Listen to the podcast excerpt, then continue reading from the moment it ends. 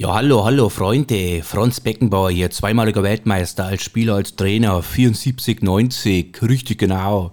Bevor es losgeht, mal ganz kurz was in eigener Geschichte. Dieser Podcast gefällt mir sehr gut, ja, aus Liebe zum Spiel, ist für jeden was dabei, so richtig gut gemacht. Wenn ihr dieses Projekt unterstützen wollt, dann geht's ihr doch einfach auf die Internetseite www.ausliebezumiel-podcast.de und über GoFundMe könnt ihr dieses Projekt dann irgendwo auch unterstützen. Ja, ich denke, der Moderator würde sich auch freuen, wenn ihr dann auch mal einen Daumen nach oben da lasst bei Instagram oder Facebook, gerne auch eine Rezension da lassen, da würde sich das Projekt sicherlich drüber freuen. Ja gut, der Helikopter kommt, ich muss jetzt weiter und wünsche euch auf jeden Fall viel Spaß mit der neuen Folge. Richtig.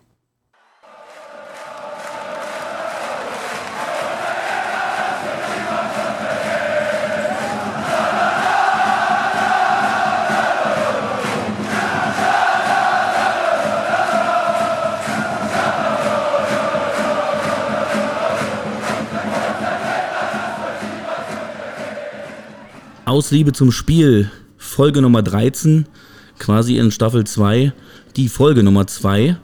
Und Horst Rubesch hat mal einen Satz geprägt, er hat gesagt, wenn du an der Spitze Erfolg haben möchtest, brauchst du die besten Trainer unten im Unterbau. Und ich glaube, einen sehr guten habe ich hier zu sitzen bei mir.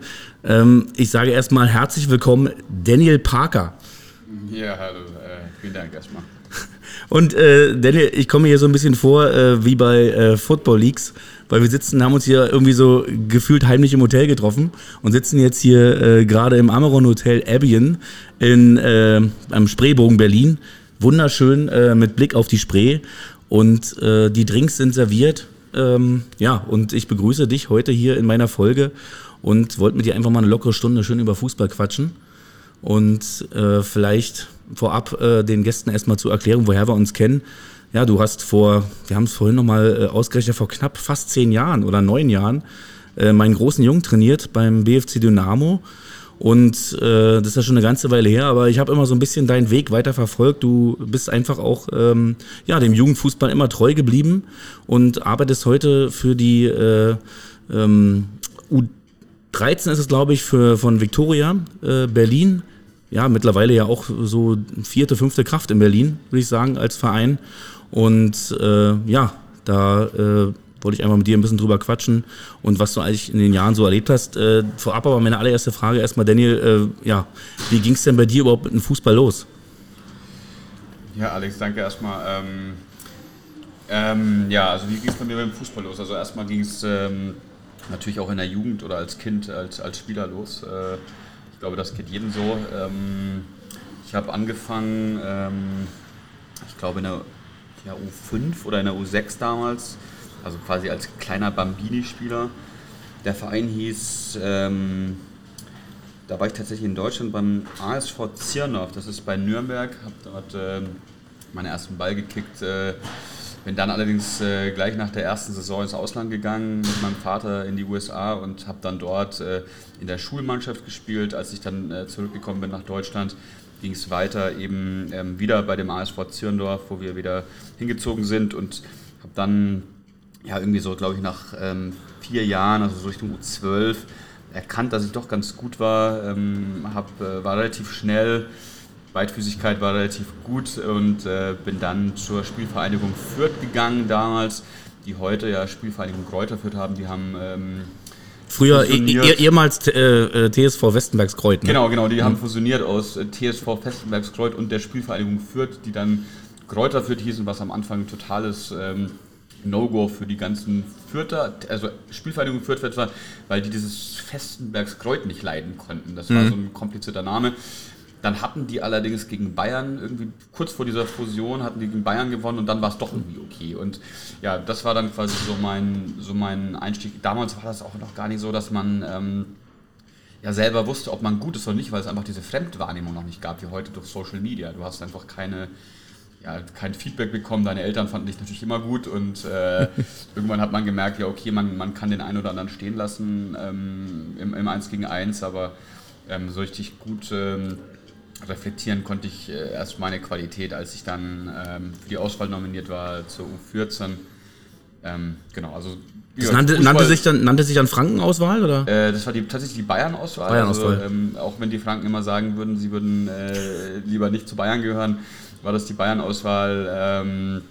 Genau, und so kam meine Liebe zum Sport. Also es ging natürlich wie den meisten Trainern, glaube ich, auf diesem Markt, so dass der eigene Fußball sie dann dazu gebracht hat, Trainer zu werden, dass dann die Verletzung irgendwann kam und dann man versucht hat, sich weiter an den Fußball zu klammern sozusagen, und man so Trainer wurde, ist, glaube ich, auch bei den meisten so. Ja, aber so kam meine Liebe zum Fußball, und die ist heute genauso wie quasi mit 12 Jahren, würde ich sagen. Aber du hast gerade schon so ein bisschen erzählt, bei dir liegen auch so ein paar amerikanische Wurzeln. Wo genau in Amerika liegen deine Wurzeln? Also mein Vater kommt aus Chicago,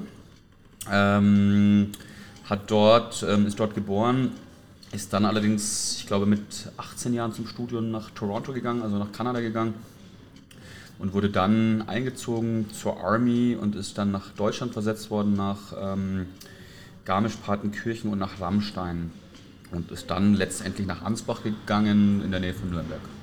Genau, und so quasi meine Affinität oder auch mein Bezug zu der USA durch meinen Vater. Und wie würdest du jetzt aktuell auch so die Entwicklung im Fußball, beim Zocker, wie ja die Amerikaner immer sagen, so momentan sehen? Ich glaube, da ist in den letzten Jahren viel passiert. Also meine ersten Erinnerungen so an amerikanischen Fußball ist so, ja, WM 90, da ging es so ein bisschen los, da waren sie auch dabei, aber es war eigentlich 94. Das war auch so, 90 war so meine erste Weltmeisterschaft, die ich verfolgt habe. 94, das war auf jeden Fall für die Amerikaner ein Riesending. Und da kann ich mich noch an Spieler erinnern, auch in der Bundesliga, dann war ja das Jahr davor auch schon Eric Rinalda oder Tony Meola, der Torwart, noch sehr prägend. Aber der Fußball, den sie damals gespielt haben, ja, der war eher schleppend, eher, ja, weiß nicht, Alexis Lalas fällt mir noch ein, der eigentlich eher in so eine Rockband als Gitarrist passt, als denn auf dem Fußballplatz. Aber da hat sich eine ganze Menge getan. Wie siehst du persönlich die Entwicklung im amerikanischen Fußball? Naja, also erstmal muss man natürlich sagen, also ich kann das jetzt nur aus meiner Erfahrungswert sagen, also natürlich ist der Fußball dort bei den Frauen größer als bei den Männern, das ist auch heute noch so.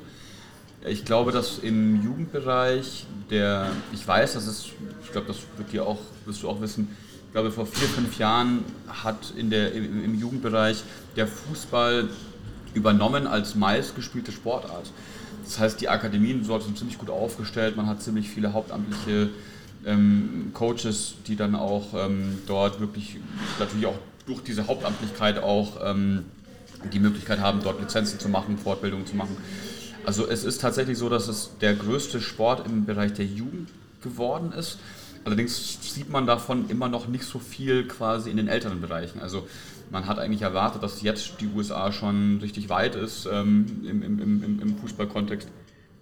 Allerdings fehlen offensichtlich die Strukturen noch in den älteren U-Bereichen. Also ich glaube, alles bis zu U14, U15, also im Bereich der DEC-Jugend, sind wirklich gut aufgestellt, aber sobald es dann wirklich Richtung U19 geht, fehlen einfach noch die Strukturen, auch noch die Erfahrungswerte, glaube ich, und dementsprechend es ist groß, ja, würde ich sagen. Es ist auch beliebt und immer mehr Anerkennung. Trotzdem ist natürlich soziale Prägung oder auch mediale Prägung auch immer noch quasi ein bisschen konservativ. Das heißt, der Basketball, der Football und das Eishockey ist immer noch, glaube ich, so im gesellschaftlichen Kontext ein bisschen höher anerkannt als der Fußball, der immer noch so ein bisschen als Frauensportart, als weicher Sport irgendwie abgeschrieben wird.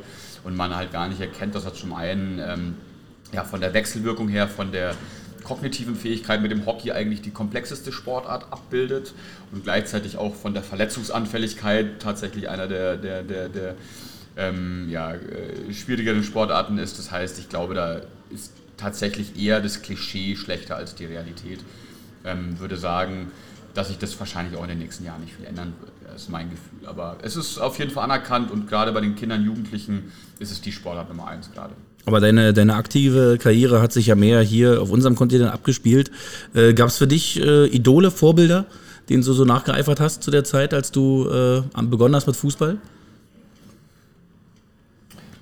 Von welcher Zeit reden wir denn überhaupt? Ja, also tatsächlich, ich war Stürmer und das, genau, also welche Zeit? Also natürlich, also ich bin 83 geboren, als ich Jugendspieler war, hatten wir natürlich weniger soziale Medien, es gab ein paar Spieler, ich glaube der brasilianische Ronaldo war auf jeden Fall einer derjenigen dann, die ich gefeiert habe. Ich war Stürmer, war allerdings trotzdem ein Stürmer, der die Tore eher dann gemacht hat, wenn er sie nicht machen musste. Also das heißt, der Ball aus der zweiten Reihe war eher mal im Tor als der im 1 gegen 1 mit dem Torwart. Tatsächlich habe ich mich als Spieler mit gar nicht so vielen Spielern identifiziert. Das war eher so, wie gesagt, lange ein Hobby, wie ich es auch gesagt hatte. Und dann irgendwann kam erst die Selbstreflexion, dass man eigentlich ganz gut in dem ist, was man macht. Als Trainer, glaube ich, habe ich mich eher als an Spielern orientiert, was mein Ideal ist eines Spielers. Ich glaube, in der Selbstreflexion war ich da gar nicht zu stark ausgeprägt. Also wie gesagt, der alte Ronaldo war auf jeden Fall einer, den ich richtig gefeiert habe.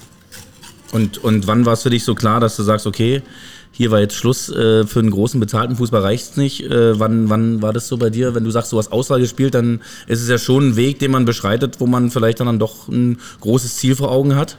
Und irgendwann Tag X kommt, wo man dann irgendwann merkt, okay, hier wird es nicht ganz reichen. Wann war das bei dir so? Wann hast du es realisiert? Ja, also bei mir war es relativ einfach.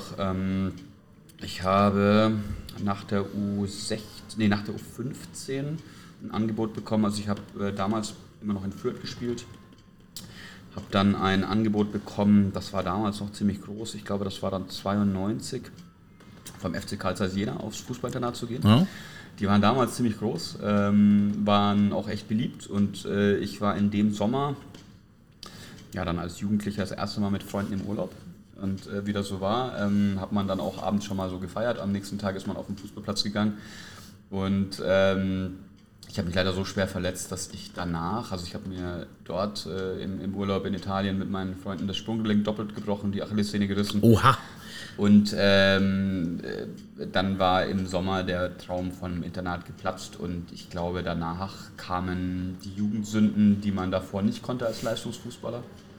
Habe dann also auch meine erste Freundin quasi gehabt, die ich glaube ich vorher schon hätte haben können, aber die ich mir dann einfach gesucht habe. Also das war dann einfach irgendwie so, jetzt muss ich das nachholen, ich habe viel gefeiert und dann habe ich das gar nicht so reflektiert, sondern ich habe das eher so ein bisschen weggeschoben. Also klar hat man den Traum gehabt, Fußballer zu werden, gerade wenn so ein Internatsangebot kommt, mit sogar einer finanziellen Unterstützung damals schon, was ja nicht so Usus war. Aber ich glaube, wie gesagt, ich kann mich noch erinnern, ich wurde operiert, das Sprunggelenk wurde operiert, eine Metallplatte wurde eingesetzt. Und ich weiß, dass ich schon am ersten Abend mindestens 5, 6 Gäste mit Gitarre bei uns auf dem Hoteldach, auf dem Krankenhausdach hatte und wir das weggefeiert haben, also diese Verletzung. Dementsprechend, ich habe das nie groß bereut, ich habe das gar nicht so wahrgenommen, sondern einfach dann mein Leben gelebt und einige Jahre später erst gemerkt, was mir da eigentlich irgendwie so entgangen ist. Und, aber das war völlig in Ordnung so. Also du hast damit quasi deinen Frieden geschlossen. Gab es also demzufolge so eine, ja in Anführungszeichen, Männerkarriere bei dir eigentlich gar nicht? Aktiv im Fußball? Oder hast du doch nochmal irgendwann angefangen auf, sag ich mal, dann eben Amateurebene dir einen Verein zu suchen und doch zu spielen, einen Spaß am Spiel zu haben einfach? Nee, tatsächlich nicht. Also ich habe so, ich weiß nicht, ob ich die Frage jetzt vorwegnehme, dass ich so zum Trainer sein kam. Dass ich dann gedacht habe, als ich 19 war, ich bin dann zum Sportstudium nach Berlin gekommen, ich war 20 und wollte wieder Fußball spielen, dachte, ich kann noch so gut spielen, wie ich damals war, bin dann... ist wie Fahrradfahren, das verlernt man ja nicht. Das ist auch so, nur der Unterschied ist, dass die Kondition und vor allem die Spritzigkeit nicht mehr so ist. Das heißt also, die Idee vom Fußball, die ist noch da, aber der Körper macht das nicht mit. Dann habe ich mich damals beim SV Empor hier in Prenzlauer Berg nahe meiner Wohnung vorgestellt und habe dann ziemlich schnell festgestellt, wie gesagt, dass der Kopf besser ist als der Körper. Und, obwohl, es gibt ja Trainer, die sagen, ja, Fußball entscheidet sich eigentlich zu 90% im Kopf. Ja, aber nur dann, wenn der Körper mitspielt. Ja. Also ich glaube, das war einfach so ein, wirklich so eine Erkenntnis, so, du hast auf relativ hohem Niveau gespielt, in der Jugend hast du natürlich auch viel durch Athletik weggemacht und dann gehst du irgendwie 7 Jahre später oder 5, 6 Jahre später stehst du wieder auf dem Platz und merkst einfach, ja, dass das nicht so funktioniert, wie du es dir vorstellst. Dann war es quasi vom Probetraining in der ersten Mannschaft, ging es dann zum Probetraining in die zweite Mannschaft. Und beim Probetraining in der zweiten Mannschaft hast du festgestellt, okay, das ist aber nicht der Fußball, den du spielen willst. Ja, das ist so, ja, okay, da kannst du kicken, aber das ist nicht das, was du mit Fußball verbindest. Und dann kam interessanterweise auch in diesem Gespräch mit dem Leiter oder mit demjenigen, ich weiß gar nicht mehr persönlich, wer das war damals, der hat mir dann gesagt, ja, aber wir suchen noch einen Kollegen für die D1, also einen Co-Trainer für die D1. Dann, davor hatte ich ja nie die Idee, in meinem Leben Trainer zu werden. Und dann bin ich da einfach mal hingegangen, habe mir das angeguckt und so kam dann am Endeffekt, dass ich festgestellt habe, okay, die Karriere für mich als Fußballer ist vorbei und ja, also dementsprechend ging das Fenster auf dann für die Trainerkarriere. Und die hast du begonnen beim SV Empor? Kannst du dich da noch erinnern an so die Anfangszeiten, so wie es war vor allen Dingen? Also ich stelle mir das immer so vor, ich glaube schon, dass wenn man, also ich hatte auch irgendwie mal immer so den Gedanken, vielleicht willst du doch Trainer werden oder so im Fußball. Wenn, dann wäre auf jeden Fall mich auch nur Jugendtrainer in Frage gekommen, weil ich immer auch der Meinung bin, dort siehst du eben auch Entwicklung, ne? Du bist, glaube ich, so stolz auf Jungs, wenn du einfach siehst, du kannst, weiß ich nicht, die erste Hinrunde, die ganze erste Halbzeit verlierst du, die Spiele nur noch haushoch so und in der Rückrunde siehst du dann schon Entwicklung und so und das macht dich, glaube ich, als Trainer einfach so stolz. Also ich hatte auch gedacht, so Jugendtrainer sind einfach, glaube ich, auch die Trainer, die am meisten davon zerren, wie sie Entwicklung auf dem Platz sehen bei ihren Jungs und auch einfach auch ein Gefühl haben, ey, da habe ich echt einen großen Anteil dran, so, das ist geil, das ist ein cooles Gefühl. Also die ersten Erfahrungen, ich meine, du bist natürlich, ich war Sportstudent damals, ich habe einen ziemlich guten Kollegen gehabt, Paul Küchenmeister, der dann lange später auch beim 1. FC Union war, ich hatte einen super Lehrer sozusagen gehabt, ja, das war für mich das, was ich ja auch gesagt habe, dass ich das, was ich selber nicht mehr konnte, ich die Chance gesehen habe, in Spielern das mitzugeben, was ich quasi verpasst habe und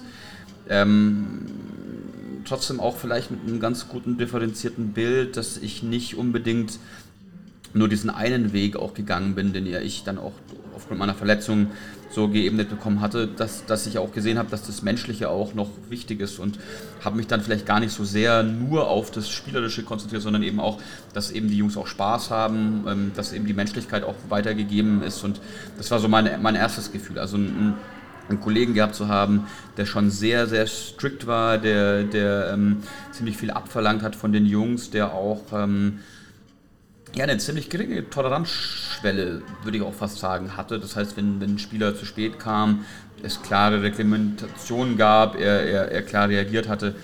Und ich glaube, das war für mich einfach auch so ein Erfahrungswert, am Anfang zu sehen, so, ich will das so ein bisschen anders machen und ich glaube, das hat mich auch so ein bisschen angespornt, da weiterzumachen und tatsächlich ist das jetzt 12 Jahre her und seitdem bin ich nicht davon weggekommen. Das muss ich so gestehen und auch heute ist es, wie du sagst, also jetzt auch bei meinem jetzigen Jahrgang, bei den 2009ern, beim FC Viktoria, also die jetzige D1, der Anfang war so, dass man ja gar nicht zufrieden war und man auch dachte so, das wird auch nichts. Ich weiß nicht persönlich, ob das auch ein bisschen in der Natur des eigenen Ehrgeizes liegt, dass man vielleicht anfangs unzufrieden ist und man Ziele sich setzt.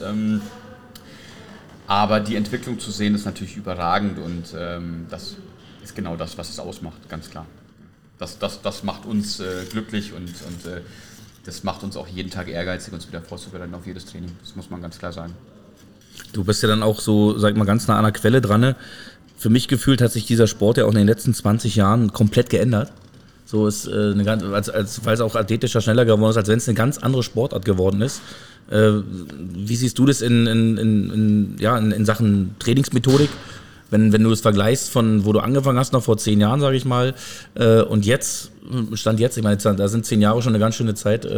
Auch du selber hast dich ja, wie wir im Vorgespräch festgestellt haben, bist ja selber gewachsen an den Aufgaben, wenn, du hast mir vorhin so schon erzählt, als du angefangen hast, ne, beim BFC dann auch, dann nach Empor, hast du eigentlich mehr so Autodidakt das Training so gemacht, hast gesagt, ey, ich habe hier so eine Idee und das mache ich und so. Sicherlich irgendwo auch ein paar Ideen im Kopf, weil du hast ja auch lange genug gespielt und hast selber viele Trainer gehabt und, aber wie würdest du das beschreiben und kannst du das anhand von irgendwelchen Beispielen mal sagen, wie sich das alles entwickelt hat, nach oben hin?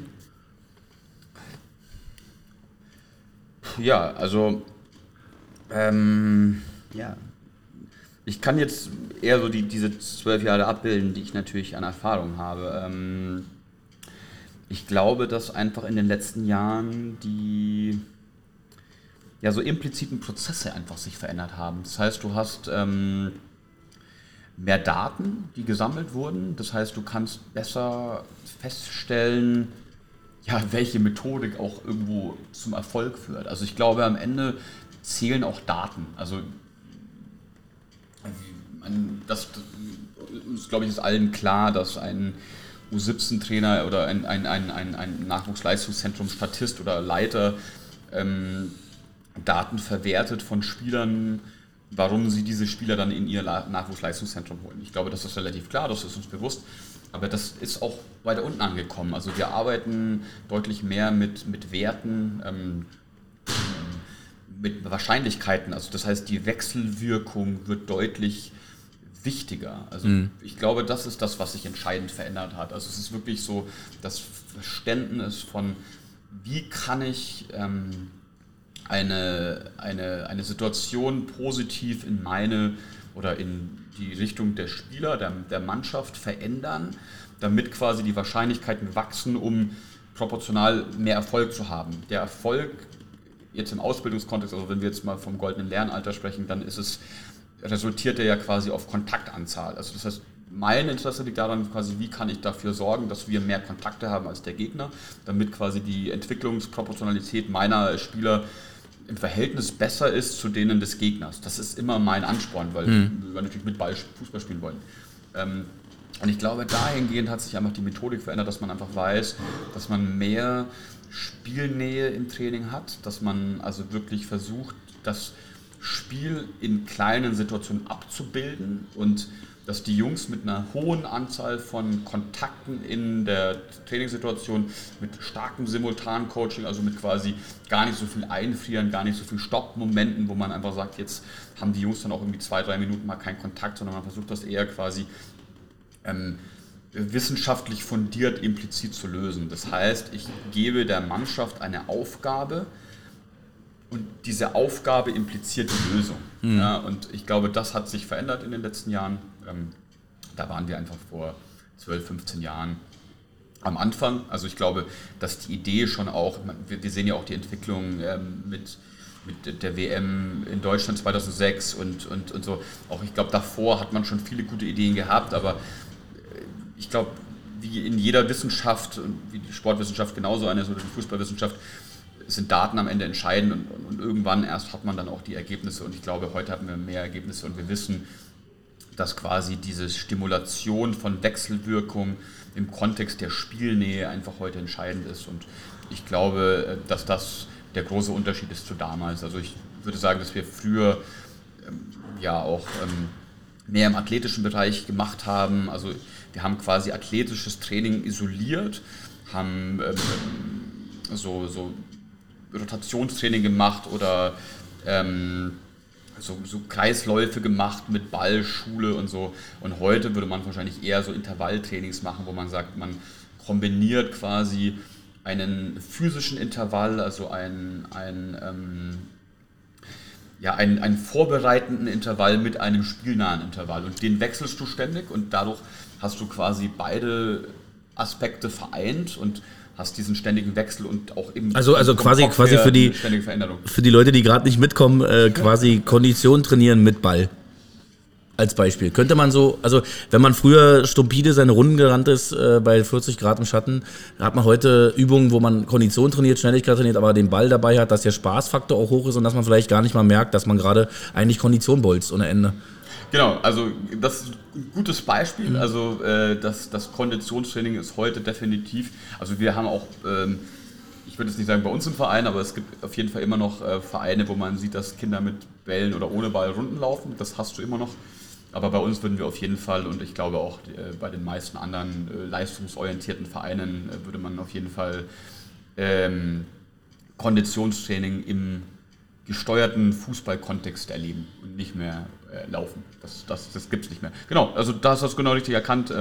Ich glaube, wir arbeiten heute genau so, dass wir Konditionen durch Größe verändern, durch Größe des Spielfelds, durch die Anzahl der Spieler, durch Über-Unterzahlsituationen, durch Regelvorgabe, also es kann auch durch Kontaktbegrenzungen sein oder gezwungen mehr Kontakte, also gezwungen mehr Kontakte würde bedeuten, du musst mehr 1 gegen 1 gehen, wenn du sagst, du musst 7 Kontakte haben, dann kannst du nicht einfach nur mit dem ersten Kontakt den Ball klatschen lassen und damit hast du quasi diese Vorgaben.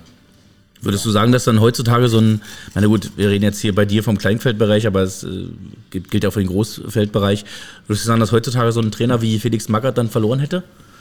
Der Mann mit den Medizinbällen, oder sagst du, ist es immer noch ein entscheidender Faktor, dann auch wenn so ein Spiel auf 70. auf Kippe steht, den inneren Schweinehund zu überwinden, dass dann doch so eine Methodik Magath irgendwie mehr irgendwie ziehen würde? Ist ja natürlich eine schwere Frage, kann man nicht wissen, aber... Ja, also ich glaube, dass Magath auf jeden Fall immer noch gegen den Abstieg durchaus, wenn er an das glaubt, was er tut, dann glaube ich auch, dass er heute immer noch ein guter Trainer sein kann. Ich würde meine Jungs nicht derartig ausbilden, aber deswegen ist er ja auch im Männerbereich und nicht im U13-Bereich. Genau. Muss man sagen. Also, ich glaube, dass der eigene Glaube immer noch ganz wichtig ist und ich glaube auch, dass Talent... immer noch etwas ist, was man hat, das denke ich schon. Und wenn ein Trainer oder ein Begleiter für die Jugendlichen wirklich an das glaubt, was er macht und die Jugendlichen oder Kinder in diesem Ausbildungskontext sich auch mit diesem Trainer identifizieren, dann ist das auch wirklich viel wert. Deswegen, ich würde sagen, dass wir vielleicht was stimulieren können mit einer modernen Methodik, aber dass genauso konservative Methodik immer noch talentierte Spieler auch fördern kann. Das würde ich schon tatsächlich ehrlicherweise so sagen. Ja. Und also nichts gegen Felix Magath in dem Moment. Nein. Übrigens, Hans Meyer. Hans Meyer. Hans Meyer ist auch absoluter Kult. Der hat immer gesagt, so bei einer Weihnachtsfeier, geh mal immer vor deinen Spielern. Und bevor dir einer von den Idioten noch eine Du anbietet. Also auch ein absoluter geiler Typ und Kulttrainer. Erzähl uns mal mehr von deinem Verein, Viktoria. Ich persönlich, man beobachtet den Verein immer nur so ein bisschen aus der Ferne. Da war dann vor 1, 2, 3 Jahren diese Geschichte mit den Chinesen, die als Investoren einsteigen wollten. Das ist immer bei mir sowieso, sehe ich das immer sehr, sehr zwiespältig, wenn auf einmal so ein kleiner, in Anführungszeichen kleiner Verein da kommt und so mit so einem Investor, ich als Fußballromantiker generell so Investoren scheu, ja, und aber erzähl mal so, ist denn auch erzähl uns kurz einfach was über den Verein, wie du ihn siehst, weil so wie ich dich mitbekommen habe, bist du sehr begeistert von Viktoria und hast Vicky schon wirklich ins Herz geschlossen. Also Vicky, wie du ja schon sagst, da sagt er schon alles, ne? Erstens das, also stell uns den Verein vielleicht doch mal aus deiner Sicht kurz vor und anschließend vielleicht gleich die Frage, durch die Tatsache, dass jetzt die erste Männermannschaft auch 3. Liga spielt, ist das Anspruchsdenken in der Jugendarbeit auch höher geworden, das Anspruchsdenken oder die Ansprüche der Eltern vielleicht auch, die dann ihr Kind vielleicht irgendwo doch wollen, dass das oben ankommt? Ja, also erstmal wirklich gute Frage, also vor allem auch der letzte Punkt. Ich fange auch mal da an und zwar, ich glaube, dass das Anspruchsdenken nicht per se höher geworden ist. Ich glaube, das Anspruchsdenken war immer da, das war relativ egal, wo du bist. Also ich sage jetzt mal im leistungsbezogenen Bereich. Also wir reden ja immer quasi, es gibt den Breitensport, es gibt dann quasi den Leistungssport, wie wir das vielleicht heute nennen wollen, das Nachwuchsleistungszentrum, und dann gibt es quasi so einen leistungsorientierten Sport. Also das ist jetzt in Berlin, sind das jetzt, wie gesagt, wir, das ist TB, das ist Zehlendorf, also Hertha Zehlendorf, der BFC und so weiter. Ja. Ich glaube, da hat sich nichts geändert, aber die Akzeptanz ist größer geworden und ich glaube, das ist spannend. Also es ist gar nicht so, dass der Anspruch höher geworden ist, sondern ich habe quasi mehr Spielraum als Trainer. Also ich Das heißt, ich fühle mich quasi mehr wie eine Exekutive. Also das heißt, die Eltern respektieren mich deutlich mehr durch diese höhere Liga-Beteiligung. Also ich würde so eher sagen, das ist was Auffälliges. Also im Allgemeinen sind wir doch tatsächlich ziemlich ambitioniert. Ich glaube auch, dass mit dem Aufstieg, aber gar nicht so sehr mit dem Aufstieg in die dritte Bundesliga der Männer, sondern eher auch mit dem Etablieren der U19, U17 in der Bundesliga, glaube ich, erstmal. Was glaube ich, vor der dritten Liga der Männer entstanden ist, ne? Genau. Also es ist jeweils die dritte Saison und auch mit dem seit 6 Jahren Spielen der U15 in der Regionalliga. Ich glaube, dass da eher so ein bisschen das Anspruchsdenken kommt. Ja, zu unserem Verein. Also ich glaube, wir haben strukturell ziemlich große Probleme. Wir haben sind immer noch sportamtsabhängig. Das ist in Berlin einfach auch ein komisches Wesen. Ich kann das nur sagen, ich war jetzt auch in der Hospitation in Holland, weil ich da mal Lizenz gemacht habe. Ich war auch in Bayern im ein oder anderen Nachwuchsleistungszentrum dort mal zu Gast und dort gibt es sozusagen Schlüsselverträge. Das heißt, also wir haben hier in Berlin strukturell schon Probleme, mit denen wir uns auch auseinandersetzen müssen, auch bei Viktoria.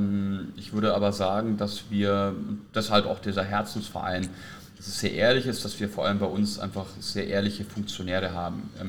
Wir haben jetzt sicher auch aus der Erfahrung mit den chinesischen Investoren gelernt. Also du hast ja gesagt, das ist etwas, was für dich so ein bisschen befremdlich ist, ja, wenn man das macht. Allerdings muss man natürlich sagen, du bist ja immer im Unternehmenskontext, also oder beziehungsweise im leitenden Kontext, siehst du ja immer den Mehrwert für deinen Verein. Und wenn du quasi jetzt Leiter eines Vereines bist oder eines Unternehmens und dann kommt ein Investor und der sagt, ja, hey, wir geben dir 80 Millionen Euro und dafür müsst ihr gar nicht so viel tun. Und das Ganze wird dann irgendwo vertraglich festgehalten, natürlich mit der einen oder anderen Klausel, die man vielleicht so auch ein bisschen dann überliest, weil man halt denkt, ja okay, die Chance von 80 Millionen Euro irgendwie auf 5 Jahre verteilt, die hast du auch nur einmal und dann ist man da vielleicht gar nicht so. Und ich glaube, dass da eine gewisse Naivität vielleicht auch dabei war, aber ich sehe das selber so, dass man wahrscheinlich das immer machen würde, wenn man eben in der Situation ist desjenigen, der das entscheiden kann. Und dass dann die Bezahlungen oder die Ausgleichszahlungen für die neuen Spieler, man hat ja zum Beispiel Timo Gebhardt geholt oder man hat Spieler geholt, die deutlich teurer waren als man das, was man vielleicht vorher hatte, dass diese Ausgleichszahlungen dann nicht mehr möglich waren, weil der Investor oder der Chinese dann einfach nicht bezahlt hat. Das war nicht abzusehen und dass man dann in der Insolvenz schlittert. Interessanterweise ist es auch so, dass ich ja damals dann vom BFC zu Tennis Borussia gegangen bin und genau 2 Monate vor der Insolvenz, und ich wusste noch gar nichts davon, zu Viktoria gegangen bin. Und es war natürlich auch so, ja, man hat diesen Investor, man hat das gelesen und dann kommt dieser Verein und meldet sich bei einem und sagt, ja, wir wollen dich gerne haben und dann plötzlich kommt die Insolvenz. Ich glaube, ich habe diese ganzen Tiefen, würde ich mal sagen, mit durchgemacht und verbinde deshalb auch viel mit dem Verein, weil ich einfach merke, dass man dort ehrlich arbeitet und dass man auch mit den schwierigen Strukturen, die einfach in Berlin generell gegeben sind, ja, oder auch deutschlandweit bürokratisch einfach immer wieder gegeben sind, dass man einfach eine ehrliche Arbeit macht und mit Leidenschaft und auch einem relativ hohen Selbstanspruch an die Sache rangeht. Und ich persönlich bin auch so ein Mensch, ich habe einen hohen Selbstanspruch an mich. Ich würde nie mein Team in Verantwortung ziehen für eine schlechte Leistung, bevor ich mich selbst in Verantwortung gezogen habe. Und ich glaube, das macht der Verein ziemlich gut und deshalb passt das ziemlich gut zusammen. Dahingehend entstand auch eben diese homogene Leidenschaft, die heute noch besteht. Aber ich kann es ja auch endlich dann nur bestätigen, weil ich dich ja auch lange genug erlebt habe, auch an der Seitenlinie und teilweise im Training. Du bist definitiv ein Mensch, der diesen Sport liebt. Und viel wichtiger, der es einfach drauf hat. Und ich finde, das kannst du eben auf einem Trainerlehrgang auch nicht lernen. Du hast es oder du hast es nicht. Du kannst den Kindern einfach Begeisterung bringen. Motivierend, irgendwie natürlich auch mal über seine Grenzen zu gehen, aber erstmal auch, ich glaube auch einfach so zu sagen, ey, pass auf, ich will heute von dir im Spiel den und den Trick sehen. Und wenn du 20 Mal da hängen bleibst bei dem, möchte ich, dass du den 21. Mal probierst, ich halte den Rücken frei. So einfach diese Sache zu, und nicht, klar will man auch Erfolg haben und man will gerne auch, natürlich ist das verbunden, also man kann nicht nur sagen, du motivierst die Jungs, indem du sagst, die können die Fehler machen, die sie wollen. Klar, die müssen Fehler machen, das ist klar. Du willst aber irgendwann mal eine Entwicklung sehen, ne? Das ist ja auch ganz klar, aber eben, ich glaube, da bist du, glaube ich, als Mensch, so wie ich dich kennengelernt habe, perfekt für, und da hat Viktoria einen guten Fang gemacht, und Tabellenplatz 2 momentan in der Verbandsliga spricht ja dann auch klar für dich. Hast du vielleicht noch einen Co-Trainer, den du hier vielleicht kurz erwähnen willst? Ja, also ich habe den besten. Okay, es war klar, dass es der Beste ist. Nein, aber es ist wirklich der Beste, und ich hatte auch davor den Besten, und auch davor hatte ich den Besten. Also es ist jetzt auch kein Gequatsche. Also ich habe mit Tristan Aulig mit Sicherheit einen Top-Trainer-Kollegen, der auch bei der B-Lizenz überragend abgeschnitten hat in Berlin. Ja, es ist richtig. Ich glaube, dass ich schon die Fähigkeit habe, und ich glaube, das ist auch das, was am Ende elementar ist, dass die Spieler ohne eine überproportionale Belastung zu haben, trotzdem über ihren Fähigkeiten performen. Also das heißt, dass du die Spieler, deswegen glaube ich, ist das Inhalt schon wichtig ist, also auch zum Kontext Magath. Also Inhalt ist wichtig, aber am Ende ist immer noch entscheidend, haben die Jungs Bock, haben sie Mut, haben sie Vertrauen, haben sie die Möglichkeit, Fehler zu machen, ohne dass sie fundamental dafür bestraft werden oder eine Konsequenz zu erwarten haben. Und schaffst du es quasi, deine Spieler einfach über ihr,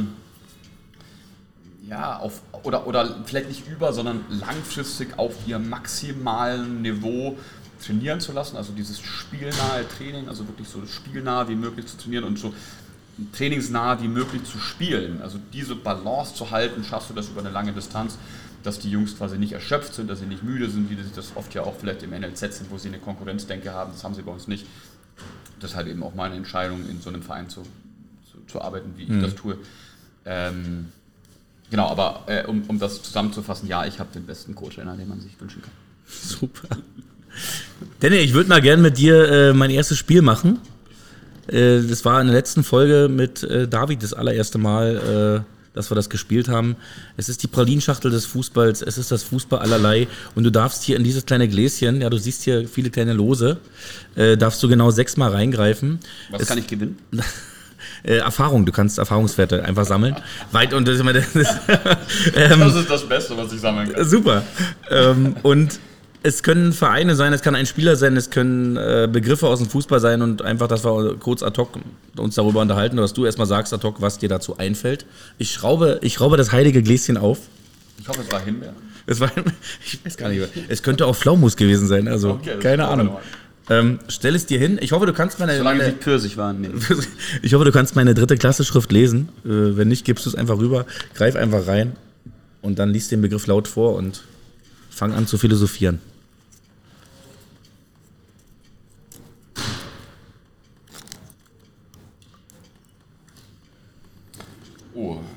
Ich habe den Franz Beckenbauer gezogen. Ja gut, der richtige Name, der Kaiser. Ja, das ist ja fast mein Akzent, muss ich sagen, also dass er ein bisschen südlicher kommt. Ja, das ist ein großer Name, würde ich sagen. Ich kenne ihn tatsächlich als Funktionär mehr als als Spieler. Das ist eine große Hausnummer, das muss ich wirklich mal sagen. Also Franz Beckenbauer. Lange nicht geliebt. Irgendwann auch, glaube ich, mit meiner Veränderung der Perspektive als Trainer, glaube ich, wirklich wertschätzen gelernt. Und fürs unfassbar großer Fußballer, für den deutschen Fußball geprägt hat und vor allem eben auch in der Nachhaltigkeit des FC Bayern. Und ich muss ehrlich sagen, ich bin kein Bayern-Fan, aber er hat den Verein so authentisch geprägt, wie er heute ist. Und ich glaube, das polarisiert zwar, aber ich habe eine große Bewunderung für diesen Mann. Unfassbar guter Fußballer und fantastischer Funktionär für den FC Bayern. Ja, und unter anderem bin ich auch an der Lichtgestalt. Richtig, des deutschen Fußballs. Ich wurde 2-maliger Weltmeister als Spieler, als Trainer. Ja, richtig. Du kannst das sehr gut. Ich kann das als Bayern nicht so gut, aber wie gesagt, also Wahnsinn. Toller Mann. Ich habe ihn tatsächlich sogar einmal persönlich kennengelernt auf einer Konferenz der Street Football World hat mich, leider ist er tatsächlich jemand, der sehr professionell ist und der gar nicht, also der unterhält sich mit einem, ohne einen wahrzunehmen. Also manche ist gar nicht negativ, also wir haben uns wirklich kurz unterhalten. Aber man hat gemerkt, dass er einfach in seiner Professionalität lebt und das aber du wirst jetzt nicht, schon beeindruckend. Du meinst das nicht unnahbar, du meinst einfach so professionell. Ist ja schon ein Unterschied, finde ich, ob man professionell ist oder unnahbar. Nein, eben, ich glaube, dass er sehr nahbar ist und das, den Eindruck hat er auch gemacht. Nur jetzt in dem Kontext von einem internationalen Fußballmeeting war halt extrem professionell und hat auch mit mir gesprochen. Ich bin ja also jetzt in dem Kontext. Also mit mir noch nicht gesprochen, Daniel. Das muss man sagen, ja, aber das war auch gut. Wenn du da gewesen wärst, hätte auch mit dir gesprochen. Ja, also gut. Da hätte ich mich gefühlt, als wenn ich irgendwie heute neben mir stehe. Also ich war da und ich fand ihn sehr sympathisch und er hat einem nicht das Gefühl vermittelt, dass er unnahbar ist, sondern er wirkte sehr interessiert und aufgeschlossen. Das fand ich sehr positiv. Also, Meeting bei der Street Football World. Wunderbar. Next. Next one. Alright, it's me again. Perfect. Wie viel muss ich ziehen? 6. Ich hatte nämlich in der letzten Sendung, weil wir das zum allerersten Mal gespielt haben, habe ich zu David gesagt, ich habe einfach festgelegt, weil ich mal früher Sechser gespielt habe, 6 Begriffe. Und man kommt ja auch immer man muss ja auch mit der Zeit hin. Wenn du bei der 6 bist, ich bin jetzt bei der 4, ich bin bei der Viererkette. Ja. Ich hätte sehr, sehr gerne die Viererkette in meiner Lehrprobe bei der B-Lizenz gehabt. Ich hatte allerdings die Fünferkette und das als Kleinfeldtrainer, das war relativ komplex. Zur Viererkette fällt mir ein... Ja, also, ich mag sie aufgrund der beiden Innenverteidiger, die quasi abgesichert werden können durch die Außenspieler. Also ich sehe es jetzt ein bisschen so aus dem sportlichen Kontext. Ich mag die Fähigkeit der Außenspieler, die einfach auch Wege gehen können, die starkes 1 gegen 1. Also ich sehe das, muss ich ehrlich sagen, auch im Ausbildungskontext. Das heißt, eben in dieser Viererkette sehe ich eben auch diese Möglichkeit des 1 gegen 1 in allen Bereichen. Also auch wirklich der Innenverteidiger, der nach innen zieht, der wirklich auch einfach eine Linie überdribbelt. Und natürlich auch der Außenverteidiger. Tatsächlich ist es so, dass ich die Dreierkette bevorzuge aktuell. Das liegt aber auch wirklich an der Mannschaft, die ich mache. Ich glaube, in jeder normalen Mannschaft würde ich die Viererkette spielen. Ja. Also meine liebste Defensivform. Also meine ersten Erinnerungen an so Mannschaften mit Viererkette sind auf jeden Fall, da kann ich ja nur 2 Clubs nennen. Das ist einmal der AC Mailand, der es in den 90er Jahren angefangen hat, zusammen mit Ajax Amsterdam. Die holländische Schule ist es ja auch mit Viererkette. Und man hat als Jugendlicher davor gesessen und hat sich gesagt, okay, sag mal, diese Außenverteidiger, die sind ja eigentlich bei Milan, die geben die meisten Flanken, aber bei uns, im deutschen Verein waren es immer dann die normalen rechter, linker Mittelfeldspieler, ne? Und bei Milan oder Ajax waren es eben diese, und dann, also das hat mich total geflasht, ja, ich war da total, ich fand, und habe dann irgendwann mal einen Bericht gelesen über den AC Mailand. Das war mal auf einer Zugfahrt nach Kaiserslautern, das war zum allerersten Mal, als ich diese 11 Freunde gelesen habe, diese Zeitschrift, die ich bis heute total klasse finde. Und da war ein Bericht drin über den AC Mailand und da stand drin, dass die schon in der C-Jugend im Großfeld ja dann diese Viererkette spielen und teilweise die Spieler mit einem Seil aneinander binden und diesen Bewegungsablauf, dass sie eine Einheit werden so. Das fand ich so spannend einfach und hätte mir sowas für mich einfach in meiner Jugend gewünscht, so ein geiles Training zu bekommen, weil du dann einfach Abläufe auch Automatismus gerne mal mit Seilen aneinander gekettet. Ich wollte gerne immer schon mal angekettet werden. Nein, also die Viererkette ist tatsächlich, also ich meine, sie erlaubt wahnsinnig viel Kreativität. Ich glaube, man muss das immer ein bisschen abhängig machen. Es ist nicht umsonst die Form, die am meisten gespielt wird weltweit. Sie erlaubt eben jedem einzelnen Bestandteil dieser Viererkette kreativen Fußball nach vorne zu spielen. Ich glaube, das ist erstmal das, was wir jetzt im Ausbildungskontext einfach erstmal priorisieren. Und wie gesagt, also gerade die Außenspieler einfach eine sehr interessante Funktion geben und deshalb tatsächlich meine Lieblingsformation aus der Tiefe hinaus, die Viererkette, wie gesagt, jetzt aktuell bei der Mannschaft, die ich habe, tatsächlich würde ich jetzt im 11 gegen 11 eher eine Dreierkette spielen, aber das liegt einfach an den Spielern, die ich habe. Genau, deswegen guter Zug, Viererkette. Okay. Aktuell bei mir eher die Dreierkette. Okay. Number 3. For free. Bin ich mal gespannt. Michael Jordan for free. For free. Ja, dein TH kann man noch ein bisschen verbessern. Ja, ich weiß. Englisch ist bei mir eher auch so Viktoria, so dritte Liga, Regionalliga. Oh, Müller-Wohlfahrt. Das ist natürlich jetzt wieder, eine spannende... Da hätte ich übrigens, weil ich habe das zum ersten Mal gespielt, das Ding. Und da war ich bei einem, also David ist Physiotherapeut im Nachwuchsleistungszentrum bei Hertha lange gewesen. Aus Folge gewesen. 12 quasi. Ja, aus Folge 12, okay. Genau. Und bei Union jetzt zurzeit noch. Mhm. Und da hatte ich mir gewünscht, dass der Müller-Wohlfahrt sieht, weil da wäre natürlich auch dieser fachliche Background einfach da gewesen. Aber vielleicht kannst du auch, also ich meine, trotzdem kennt man ihn, ne? Er ist ein Begriff in Deutschland, Nationalmannschaft, FC Bayern. Was fällt dir ein? Ja, gar nicht so viel. Ich glaube, dass er im Kontext der Prävention ziemlich gute Sachen gemacht hat. Also er ist ja nicht nur ein Arzt oder ein Mannschaftsarzt, der sehr, sehr gut auf Verletzungen eingeht, sondern ich glaube, dass er auch gerade, was so chronische Verletzungsanfälligkeiten von jungen Spielern ziemlich gut arbeitet. Also das ist das, was ich jetzt mitbekommen habe. Also gerade was ist chronisch? Also ich glaube jetzt, er arbeitet eher so im Bereich U18, also 18-Jähriger bis, also Männerbereich, ja. Das heißt, da sind jetzt keine Wachstumsfugen zum Beispiel ein Problem, sondern eher so Sachen wie auch wie Schambeinentzündungen, also die teilweise auch entstehen durch Fehlstellungen. Und was ich mitbekommen habe, ist ja da ein Vorreiter von, also es gibt ja heute immer noch auch Kollegen in dem Metier, die halt mit Einlagen zum Beispiel, als banales Beispiel, arbeiten würden.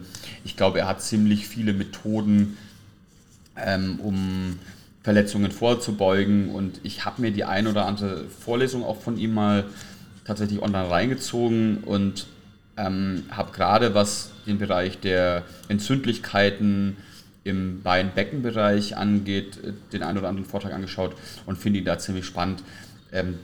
Ich kenne ihn allerdings nicht persönlich, kenne auch nur so quasi seine Vita so ein bisschen oberflächlich. Hat tatsächlich auch schon Schlechtes gehört vor x Jahren. Ich glaube aber natürlich, dass er das ein Meister seines Faches ist. Und hat sich ja mal, oder beziehungsweise Pep Guardiola hat sich ja mal mit ihm überworfen. Ja, da ging es dann auch darum, ich weiß nicht, ob es um Arjen Robben oder Franck Ribéry ging, aber jedenfalls ging es um irgendeinen verletzten Spieler, und Pep drängte darauf, den Spieler spielen zu lassen, weil er wichtig ist. Ich glaube, es stand irgendein Champions-League-Spiel an. Und aber Müller-Wohlfahrt gesagt hat, nee, also wenn du es machst, ja, dann das wäre Wahnsinn. Also ich sag dir, der Junge ist noch nicht. Ich glaube, es war Robben. Ich glaube, er hat Recht behalten. Oder? Ja, hat er auch. Er hat Recht behalten. Genau. Robben war ja dann eine Zeit lang nochmal verletzt. Genau. Und da hat er nicht auf Dr. Müller-Wohlfahrt gehört, und ja. Deswegen hat Pep Guardiola auch nie mit dem FC Bayern internationalen Titel geholt. Ja, deswegen war es dann der Nachfolger. Wie gesagt, also ich glaube, er ist sehr spannend. Ich kenne wenige seiner Werke, ich kenne auch keine seiner Veröffentlichungen. Ich habe, wie gesagt, nur ein paar Sachen gelesen. Aber vielleicht ein guter Ansatz, um mich damit mal mehr zu befassen. Noch, ne? Wunderbar. Danke erstmal für den dritten Zug, das war super. Ich nehme mal den vierten. Das ist spannend, weil ich weiß gar nicht mehr genau, was für Begriffe da alles drin liegen. Ja. Sehr, sehr gespannt. Okay. Jetzt haben wir den Jürgen. Den Klopp. Okay. Okay, also das. Warte mal, ich habe hier irgendwo auf meinem Ding die Jürgen Klopp Lache. Warte mal. Mahlzeit. Nee, das war Peter Stöger. Da ist er. Ich höre ihn leider nicht. Ich konnte es nicht hören, aber ich konnte ihn jetzt einspielen. Ey, aber Jürgen Klopp, ja. Ja, also genau mein Typ. Ich glaube, so ein bisschen Jürgen Klopp hast du auch in dir, ne? Ich bin auch so ein bisschen Jürgen Klopp. Ja, ich bin auch so ein bisschen bekloppt. Ich sehe auch ein bisschen aus wie er, also ich bin quasi blond. Nein, meine Mutter hat immer zu dir gesagt, wenn sie mal gefragt hat, war wieder der blonde Samo da, der Samo? Ja. Echt? Der Sänger, ja. Und ich immer, wenn ich Samo heute sehe bei Voice of Germany, denke ich immer an dich. Ja, okay, aber volle Kanne, Daniel, volle Kanne. Ich bin deutlich besser aussehend. Ja, natürlich. Und vor allem bin ich der bessere Trainer, das ist ganz klar. Vielleicht nicht der bessere Vocal-Coach. Ja, genau. Aber zu Jürgen Klopp, ich glaube, es gibt kaum einen Fachmann, der, ich will das auch wirklich kurz halten bei ihm, das Umschaltspiel, also die fachliche Expertise mit einer fängerischen Art so gut kombiniert wie er. Das heißt, er kann seine Spieler einfach catchen. So, das ist das, was ihn ausmacht. Ich glaube, das macht auch mich aus. Ich glaube auch, dass ich ja, im methodischen Kontext ganz gut bin, aber er ist natürlich ein Meister des Umschaltspiels, ein Meister der Taktik, ein Meister des Pressings und ein Meister des Menschenverstehens und des Menschenbehandelns. Also für mich tatsächlich ich will gar nicht sagen, unter den besten 2 Trainern der Welt, den anderen kannst du dir vielleicht ausmalen, aber er ist auf jeden Fall einer, der die Wechselwirkung mit den Mannschaften, die er betreut, am besten beherrscht. Und da gibt es einfach nur 3, 4 auf dieser Welt, die so gut sind, also die mit jedem Team arbeiten können und das immer einfach wirklich was wird. Mhm. Ich weiß jetzt nicht, wie es ist, wenn eine Kreisliga C-Mannschaft übernimmt, das würde ich jetzt nicht.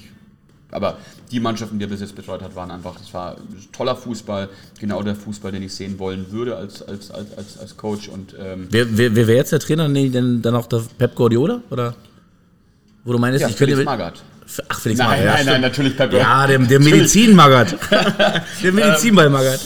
Tatsächlich Pep Guardiola, ja, weil er einfach sein Spiel auf seine Art und Weise so beherrscht und beides, also Klopp mit dem Umschaltspiel und Guardiola mit dem Ballbesitzspiel, beide in Perfektion das beherrschen. Und deswegen, also für mich Jürgen Klopp, genau mein Fußball, mehr sogar als Guardiola, wobei ich mich wahrscheinlich so von beiden ein bisschen verstehen würde. Und du bist die perfekte Kreuzung dieser beiden weltbekannten Trainer. Ich habe auch so den Teint von Guardiola und die Frisur von Klopp. Deswegen. Ein Glück ist es nur ein Podcast hier, sonst würden wir die Frauen hier wahrscheinlich die Hotline, die Telefon hier heiß telefonieren. Wer war der heiße Typ, mit dem du das Interview gemacht hast? Ich ziehe schon mal die Nummer 4, mal gucken. Nee, ist die Nummer 5 schon. Die 4 haben wir schon. Ob jetzt schon der Pep Guardiola kommt, ja. Ich bin gespannt.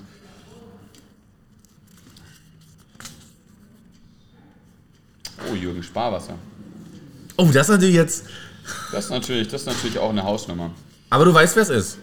Ja, ich weiß, wer es ist. Und ich möchte hier nochmal festhalten, wir reden hier mit einem geborenen Franken, Schrägstrich, halber Amerikaner, und er weiß, wer Jürgen Sparwasser ist.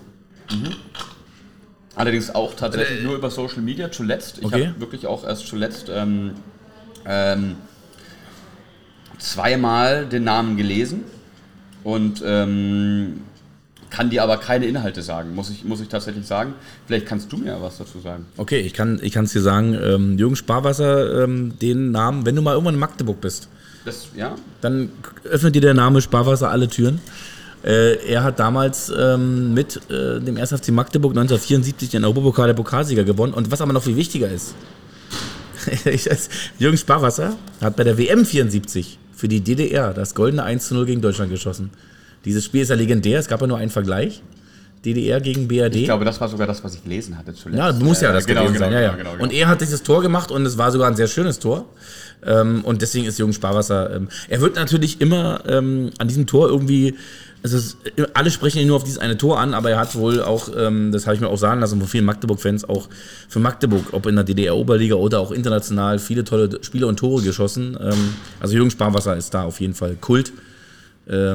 Magdeburg, Schrägstrich, DDR, Fußball-Nationalmannschaft. Ich weiß auf jeden Fall, er hat ein Instagram-Profil. Oder zumindest irgendjemand, der eins für ihn hat. Ich wollte gerade sagen, eher so, weil er selber ist, glaube ich, schon jenseits der 70. Also irgendwie habe ich ihn auch noch auf jeden Fall auf Instagram gesehen und dann eben verlinkt mit diesem Tor. Und das war quasi meine Jürgen Sparwasser-Erfahrung. Ja.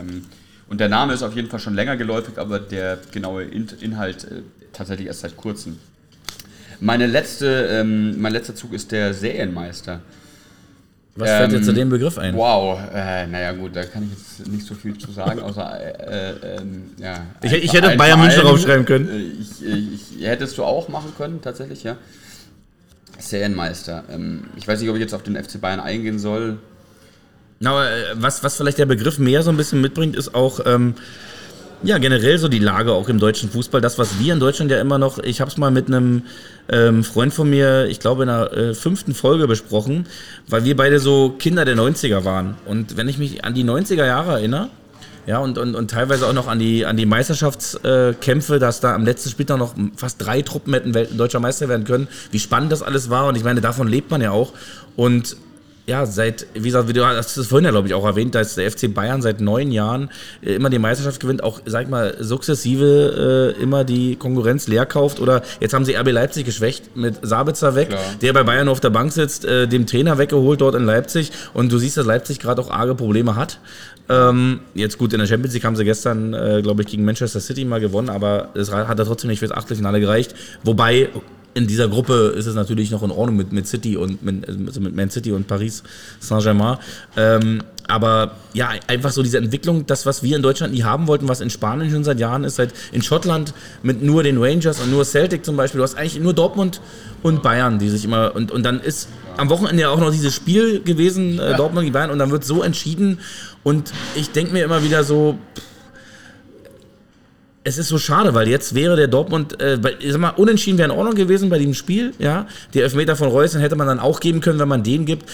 Gibt wieder Stimmen, die vielleicht gegenteilig behaupten, das ist meine ganz persönliche Meinung, aber es hätte wieder mal spannend werden können. Aber selbst wenn man sagt, dann ist Dortmund mal dran, dann wären es auch wieder nur 2 Mannschaften. Und das finde ich einfach so, dass der deutsche Fußball hat da einfach, ja, irgendwie an Spannung verloren. Man, das lässt sich an einer Hand ablesen, wer da mit dem FC Bayern mithalten kann. Es ist eigentlich keiner, bis schräglich manchmal Dortmund und etwas RB Leipzig, aber selbst ja, da, ich würde ja nicht mal wollen, dass RB Leipzig da mithält, weil es dieses Konstrukt mir auch ein bisschen widersagt, aber es ist ja Meinungsfreiheit hier. In meinem Podcast sowieso. Ja, also ich glaube... Nochmal, meine Perspektive ist ja so ein bisschen anders. Also, wenn wir uns jetzt auch mal die U19 Champions League angucken, also der FC Bayern steht mit 0 Punkten, glaube ich, mit minus 14 Toren auf dem letzten Platz, obwohl sie es tatsächlich schon so machen, dass sie von 60 Unterhaching und auch den umliegenden Vereinen wie Burghausen, Rosenheim, Fürth, Nürnberg, Ingolstadt, Augsburg die Spieler auch schon im U-Bereich holen. Das heißt, sie schaffen es trotzdem nicht, quasi eigentlich eine adäquate Jugendarbeit zu leisten und dann auch in diesem Bereich, wo es eigentlich ja schon was geht, also gerade im älteren Ausbildungsbereich, ja, wo wir die Spieler dann ja auch wirklich mit in die U19, in die Männer übernehmen wollen aus der U19, schaffen sie es nicht.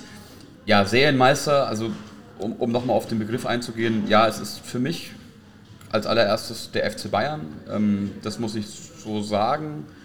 In England, glaube ich, haben wir eine deutlich pluralistischere Liga, wo einfach, vielleicht ist der FC Liverpool zuletzt ein bisschen dabei war, aber es waren immer wieder verschiedene Teams. In Deutschland ist es ja seit 9 Jahren immer der gleiche. Ich kann dazu gar nicht viel sagen, weil ich einfach glaube, dass einfach Konkurrenz wahnsinnig wichtig ist und dass, wenn wir dasselbe kann ich jetzt auch mal auf den Berliner Fußball mal kurz runterbrechen. Ja, also wenn Hertha BSC oder vielleicht auch teilweise der FC Union die besten Spieler holt in den U-Bereichen, also ich sage jetzt mal, wir beginnen jetzt mal vom Leistungsbereich U16, U17, U18, U19 an. Ich glaube, dass dann einfach auch der Ausbildungskontext, also die Konkurrenz muss einfach auch gut sein. Und der FC Bayern macht natürlich immer das Gleiche. Also ich will jetzt nicht auf Spieler wie Schlaudraff hinaus oder viele andere, ja, wo man dann einfach wieder einen Spieler, der mal saisonal vielleicht auch gut war oder zwei, dann einfach einen Spieler auch holt, um die Konkurrenz zu schwächen. Ich weiß nicht, ob das immer einen Mehrwert hat für die eigene Jugend, vielleicht dann doch mehr auf junge Spieler zu setzen, auch vielleicht auch die Meisterschaften in Deutschland auch mit den jüngeren Spielern zu schaffen. Also die Serienmeisterschaft setzt sich natürlich im Kontext der deutschen Liga, also der Bundesliga. Da ist es der FC Bayern. Wie gesagt, ich bin kein großer Bayern-Fan, obwohl ich einen großen Respekt vor dem Verein habe, was sie geschafft haben, ohne verhältnismäßig so viele Sponsoren, wie das andere haben. Das muss man ehrlicherweise sagen. Also ich glaube, eine gewisse Objektivität versuche ich hier auch als ursprünglich alter Klubberer quasi zu haben. Das ist der FC Bayern, der Serienmeister in Deutschland, und leider ist es der FC Bayern, nur der FC Bayern. Und ich würde mir, wie du auch sagst, einfach wünschen, dass wir eine deutlich ausgeglichenere Liga hätten. Ich finde, das Gefälle in der Liga ist so stark. Wir haben einen sehr guten FC Bayern. Wir haben dann Mannschaften, die eigentlich im internationalen Vergleich nicht mithalten können. Und das liegt mit Sicherheit auch daran, dass der FC Bayern einfach zu stark ist. Und wenn der FC Bayern nicht ganz so stark wäre und beziehungsweise vielleicht die Konkurrenzvereine auch ein bisschen stärker wären, dann würde der FC Bayern wahrscheinlich auch im internationalen Vergleich noch mehr schaffen als jetzt. Und das würde ich ihnen dann tatsächlich auch gönnen, so, das muss ich sagen. Also ich will jetzt nicht sagen, dass ich per se immer für den Deutschen bin, sondern ich bin per se eigentlich für den Besseren. Aber wenn ein Verein aus einer einigermaßen verhältnismäßig ehrlichen Arbeit es geschafft hat, den Champions-League-Titel zu holen gegenüber einer Retortenmannschaft, ich sage jetzt einfach mal als Beispiel Paris Saint-Germain, dann wäre das für mich völlig in Ordnung, dass der FC Bayern das macht. Und ich glaube, wie gesagt, dass ich verstehe ihren Ansatz, als Serienmeister immer die Besten in Deutschland sein zu wollen. Glaube aber, dass es nur bedingt was bringt, andere Mannschaften zu schwächen, um am Ende auch ihre großen Erfolge vielleicht international zu feiern, was am Ende doch ihr Anspruch ist, glaube ich. Und nur die Meisterschaft das 10. Mal zu holen, bezweifle ich, dass am Ende alle glücklich sind mit nur diesem Titel. Ja, so sehe ich das. Die Zeit schreitet hier voran. Bevor wir jetzt auch noch zum berühmten Karriereraten, das kommt meistens zum Schluss, jetzt kommen. Ja, noch irgendwie kurz die Frage, du, ich habe dich vorhin gefragt, hast eigentlich keinen direkten Lieblingsverein, ne? Also gibt Vereine, für die du sympathisierst und so, hast keinen direkten Lieblingsverein, aber zieht's dich... Außer den ersten FC Köln. Das ist mein absoluter Lieblingsverein. Wir kriegen hier noch einen Drink für den Herrn. Aber bist du auch jemand, der trotzdem auch gerne ins Stadion geht? Wie nimmst du so ein Stadionerlebnis wahr? Da bin ich seit meinem ersten Stadionbesuch, der war irgendwann in der Jugend, total infiziert, weil ich finde es einfach so geil, auch sich mit den Jungs zu treffen, vorher noch ein bisschen zu quatschen, ein Bierchen zu und dann diese Atmosphäre, dieser Moment, wenn du in so ein Stadion reingehst und dieses gesatte Grün siehst und einfach so schon die Fangesänge hörst und es ist einfach, dieses Ganze ist wie so ein Riesen-Event für mich einfach. Wie siehst du in sowas? Du wirst ja schon einige tolle Spiele auch im Stadion erlebt haben. Wie sieht für dich so ein Stadionerlebnis aus? Ja, also erstmal genau, also wie du sagst, das ist der Hammer. Es ist wahnsinnig, für mich war es immer Gänsehaut. Es war, ja, keine Ahnung, also wahrscheinlich, wenn ich heute noch so viel ins Stadion gehen würde wie damals, konnte ich nicht mehr schlafen vor dem Stadion. Also es ist wirklich so, ich war wahnsinnig stadionverliebt, ich hatte Dauerkarten für mehrere Vereine sogar, ich habe in Hamburg studiert, dann natürlich in Nürnberg damals, auch bei 60 hatte ich mal eine Dauerkarte, ich hatte sogar mal einen Stadionausschluss, ich weiß gar nicht, ob ich das sagen darf. Immer raus mit der Geschichte hier, Daniel. Mit Rauchpulver und Bengalos ein bisschen so eine Affinität gehabt für einige Jahre. Ja, leider ist es wirklich so, als Trainer kommst du gar nicht mehr dazu. Ja? Du hast eigentlich jedes Wochenende... bist du in diesem Leistungsbereich bist du voll, du fährst nach Hamburg, fährst eigentlich überall hin, jedes Wochenende und wenn du dann mal so ein Wochenende mal kein Spiel hast oder keinen Leistungsvergleich, dann gibt es auch noch sowas wie Familie oder nochmal sowas, ja, einfach wie mal zu Hause ausschlafen und ich glaube, das letzte Mal, dass ich im Stadion war es ist tatsächlich eine Zeit lang her, ich will es jetzt gar nicht sagen, ich glaube, es war vorletzte Saison, also vor Covid, beim 1. FC Union tatsächlich, gegen den 1. FC Nürnberg. Und ja, das ist etwas, was komplett, also wobei ich sagen muss, ich war bei Viktoria das eine oder andere Mal im Stadion, aber da kommt nicht diese Stimmung auf, das muss man ehrlicherweise sagen. Also da hast du halt irgendwie 1000 oder 2000 Fans und da ist es ein anderes Gefühl. Aber es ist das, was ich wirklich vermisse, schon seit einer langen Zeit, dass ich wieder Zeit habe, ins Stadion zu gehen. Aber ich glaube, dass mir immer noch der Job als Trainer wichtiger ist als das. Und solange ich das, glaube ich, mache, wird das eher selten sein. Vielleicht sollte sich das ändern, wenn ich irgendwann mal im NLZ Trainer bin, was ich eigentlich gar nicht anstrebe. Aber für mich in meiner Erinnerung, unfassbar, wie man...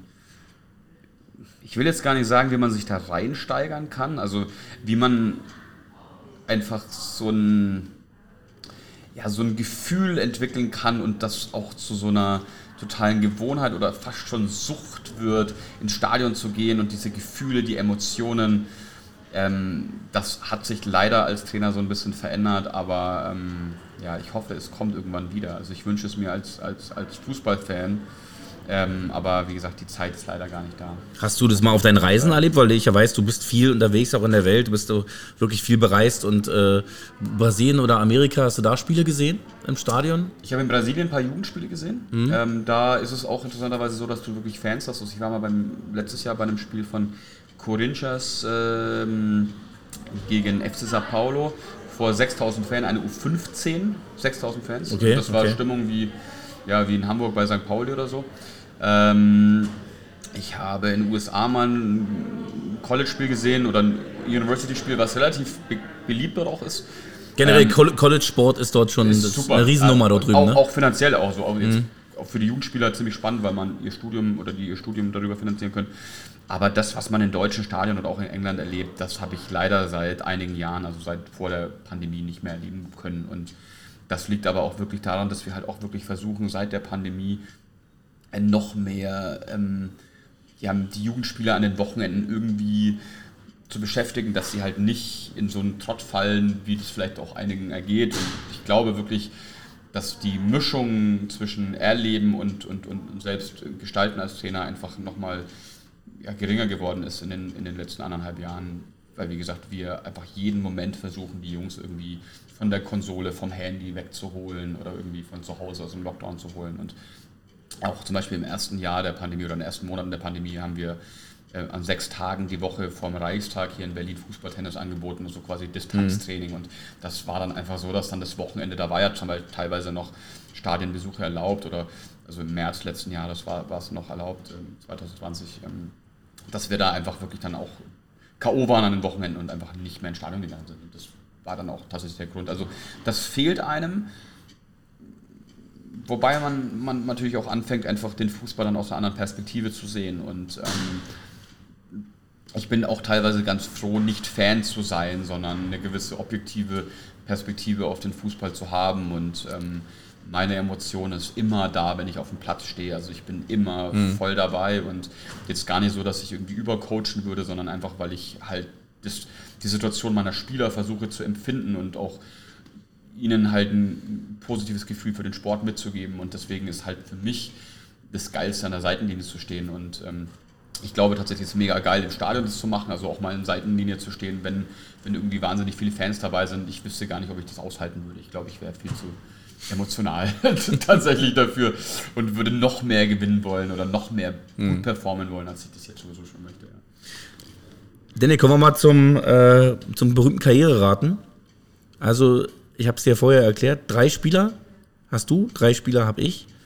Wobei mir gerade einfällt, dass ich nur 2 habe. Ich muss mir noch schnell einen ausdenken. Aber das ist für meine Fußball... Ich mache das auch spontan. Keine Sorge. Also ich habe mir so ein bisschen Gedanken gemacht vorher, aber ich habe das eher spontan.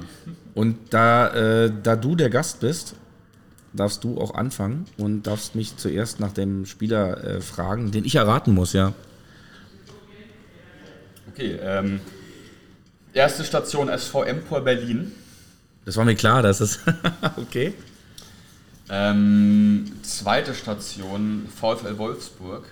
Okay. Du darfst jetzt nicht googeln. Nee, ich google nicht. Dritte Station, Spartak Moskau. Spartak Moskau. Soll ich noch eine vierte Station sagen? Ja, bitte. Also bis zum Schluss. FC Energie Cottbus.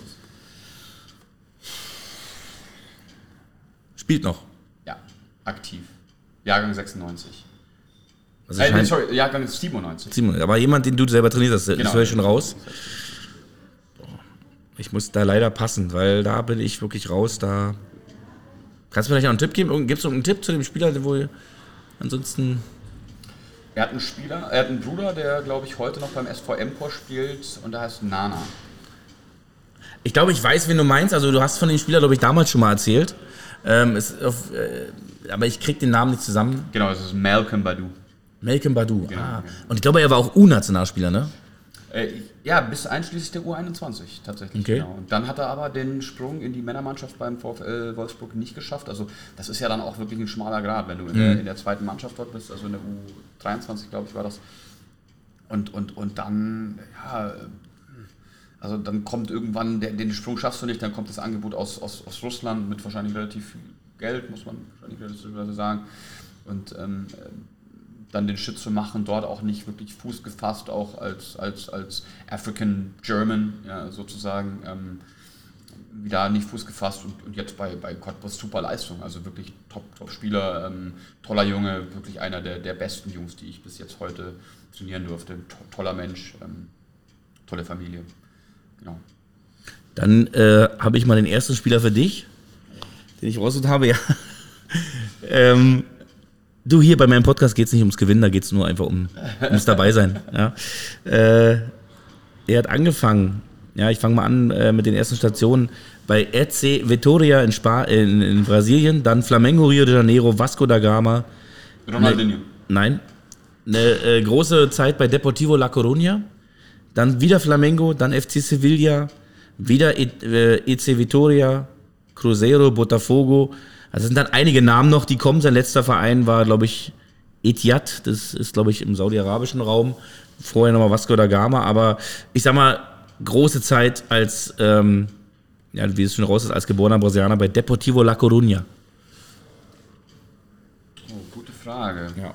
Vor allem mit meiner brasilianischen Affinität. Genau, deswegen, weil ich ja weiß, dass du warst vor kurzem oder auch noch drüben für eine gewisse Zeit, ne? Genau.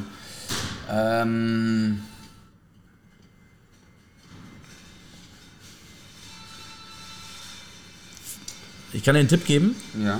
94 Weltmeister geworden in den USA. Das ist der letzte Tipp, den ich dir gebe.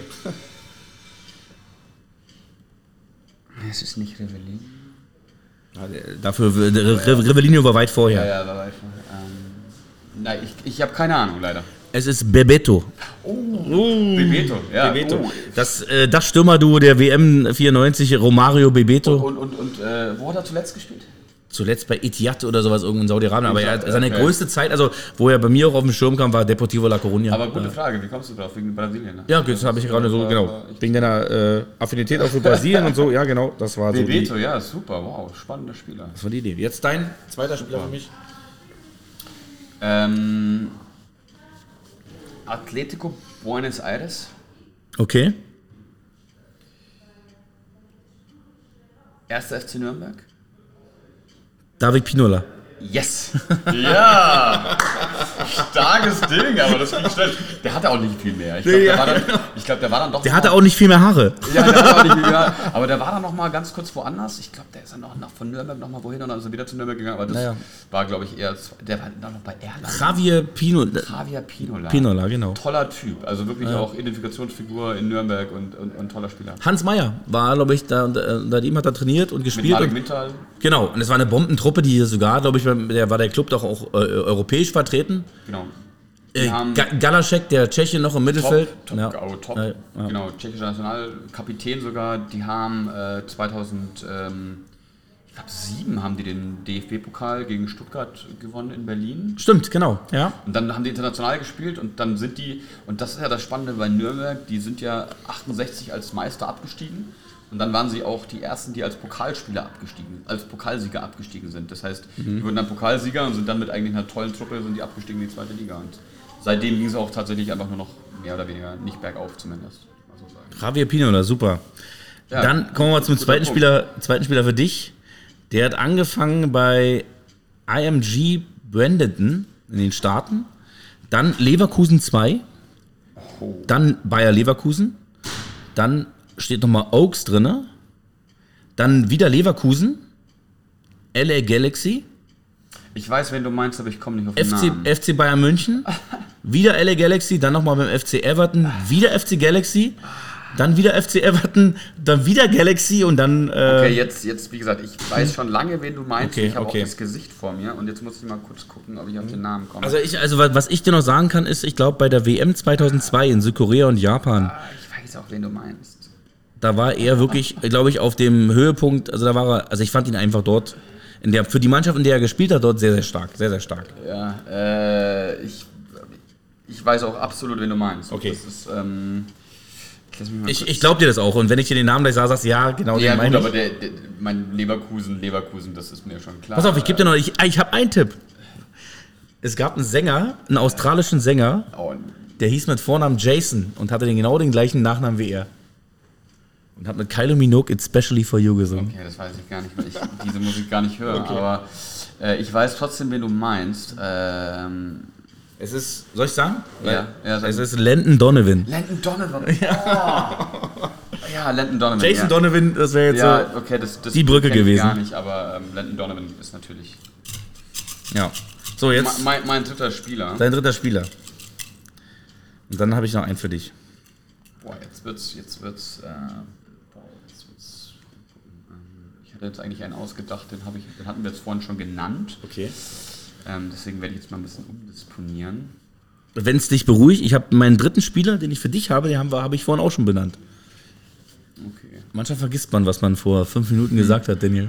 Okay, ja, eben. Na, das, ja, wahrscheinlich in meiner Position. Aber jetzt muss ich mal umdisponieren. Jetzt suche ich mir nochmal einen Spieler aus, den du kennen könntest. Okay. Hm? Reicht doch nur, wenn... Ganz einfach. Okay. SV Empor. Okay. Von da sind ja viele Weltkarrieren BFC gestartet. FC Dynamo. Okay. FC Ingolstadt. BFC Dynamo. Also Ingolstadt Profis. Ja. BFC Dynamo, erste Mannschaft, also Regionalliga. Spielt jetzt noch. Joey Breitfeld. Korrekt. Ja, sehr gut, ey. Aber das ist auch eher so Zufall, weil man ab und zu mal guckt, was der BFC so macht in der Regionalliga. Und der Name Breitfeld, der ist mir irgendwie auch in Erinnerung, weil es gab ja mal Breitkreuz, Matthias Breitkreuz von Hansa Rostock, der ja früher mit Stefan Beinlich bei Aston Villa so durchgestartet ist. Ja, genau. Auch zwei von ehemals von Bergmann Borsig und deswegen Breitfeld, Breitkreuz. Aber cool, dass du das... ja, also es gibt auch noch... Da du ja auch ein paar Jahre Nachwuchstrainer warst beim BFC, wenn du ehrlich bist, von der Infrastruktur, was der Verein hätte dort machen können, mit der Sportschule auf einem Gelände, wäre es einfach, ich habe mal gelesen, da... Aber macht er immer besser, also muss man wirklich sagen, auch mit Sven Franke jetzt, das ist eine Entwicklung. Also die machen das ganz gut mittlerweile. Ich verfolge es gar nicht mehr so krass im Jugendbereich. Klar, als Dominik da gespielt hat, da hat man natürlich da hingeguckt, aber... Aber es ist eine Entwicklung da und ja...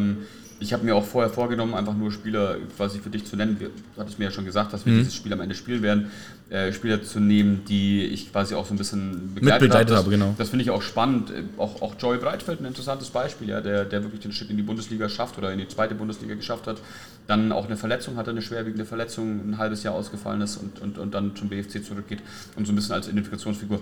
Interessanterweise haben wir ihn damals beim SV Empor mit Paul gar nicht weiter mitgenommen. Das war auch so ein bisschen interessant, deswegen auch nochmal besonders interessant für mich einfach zu sehen, dass man auch als Trainer damals natürlich Paul noch in der Cheftrainerrolle einfach auch den Spieler gar nicht weiter fördern wollte, der eigentlich wirklich die Möglichkeit hatte, dann auch in den Profibereich zu kommen und dann aber auch wiederum der schmale Grat zwischen dem, ich war fast Profi oder ich war eigentlich sogar kurz mal Profi, dann kommt irgendwie so ein vielleicht auch Negativerfahrung mit so einer Verletzung und dann am Ende ist man in der Regionalliga, was auch durchaus solide ist und absolut wert ist. Also deswegen will ich jetzt gar nicht kleiner reden, als das ist.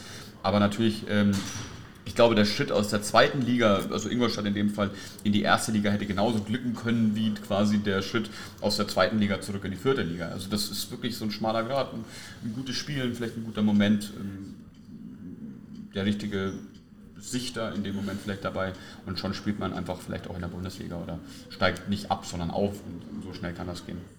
So, jetzt mein letzter Spieler für dich. Marek Mintal. Nein. San Diego State, dann SF Bay Blackhawks, dann 1. FC Saarbrücken, VfL Bochum, San Jose Clash, Club Lyon FC, das war Mexiko, dann Miami Fusion, dann wieder Saarbrücken, New England und zum Schluss nochmal Chicago Fire. Also es ist nicht Jason Donovan? Es ist nicht Jason Donovan, weil der war Sänger, genau, es ist auch nicht Landon Donovan. Genau. Also ja, aber ich meine... Es ist auch nicht Kylie Minogue. Es ist nicht Kylie Minogue, okay. Du hattest den Spieler wirklich schon benannt. Ich hatte ihn schon mal benannt und er war so der erste amerikanische Fußballer, der mir so in meinem Fußballkosmos untergekommen ist. Vom Namen her jetzt. Sag mal die letzten beiden Teams, bitte. Die letzten beiden Teams? Also ich mache es ja eher an den beiden deutschen Teams fest.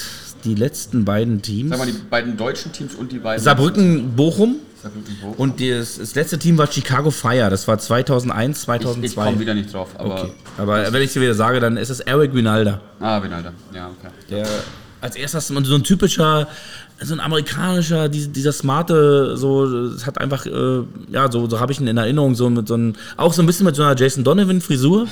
Und, ich kenne ja. Jason Donovan nicht, aber ich werde ihn auf jeden Fall googeln. Du kennst Jason Donovan nicht? Nee, tatsächlich nicht. Das ist unglaublich. Du bist 83 Jahre, nicht? Ich meine, wir liegen hier nicht so 30 Jahre auseinander. Naja, der hat früher so in den 80ern viel Musik gemacht. Ich werde ihn heute noch googeln. Okay, mach das mal. Google mal ihn und dann wirst du auch gleichzeitig Kalumino kriegen. Gut. Kenn ich. Daniel, ich glaube, dann habe ich das Karriereraten gewonnen, aber darum, wie gesagt, geht es ja hier eigentlich nicht. Es geht ja mehr ums Dabeisein. Und du warst heute dabei in meinem Podcast und es hat mir riesig Spaß gemacht einfach. War einfach super, auch hier mal in so einer Atmosphäre. Wir sitzen hier echt wirklich in so einem schönen Hotel, oben in so einer extra Lobby mit einem herrlichen Ausblick. Es ist einfach geil und habe hier alle mein Equipment aufgebaut. Wir haben unsere Getränke hier. Es war einfach ja, eine super runde Sache. Dann gehört dir auch heute das Schlusswort, bevor ich mich, also ich bedanke mich sowieso bei dir. Und das Schlusswort kannst du einfach mal haben und vielleicht, weiß nicht, stelle ich dir als letzte Frage, warum sollte man Jugendtrainer werden? Was ist für dich, wenn jemand sagt, erzählen Sie mir mal, Herr Parker, warum sollte man Jugendtrainer werden? Was wären dann deine Worte? Fußball-Jugendtrainer, ja, also, muss man dazu sagen. Erstmal vielen Dank, Alex, auch. Es hat richtig Spaß gemacht und ja, warum sollte man Jugendtrainer werden? Ich glaube, also warum ich das mache, ich kann das jetzt einfach mal von mir ableiten, ist einfach, ich glaube, dass die Jugendförderung im Allgemeinen einfach mega spannend ist. Ich glaube, dass die Entwicklungsfähigkeit von Kindern und Jugendlichen einfach wahnsinnig spannend ist und wie du auch am Anfang schon gesagt hast, toll ist zu verfolgen. Man einfach auch ja, einen Teil hat an einem Leben eines anderen, eines unbefleckten Persönlichkeit, also wirklich eines Kindes, eines Menschen, der noch in Entwicklung steckt. Und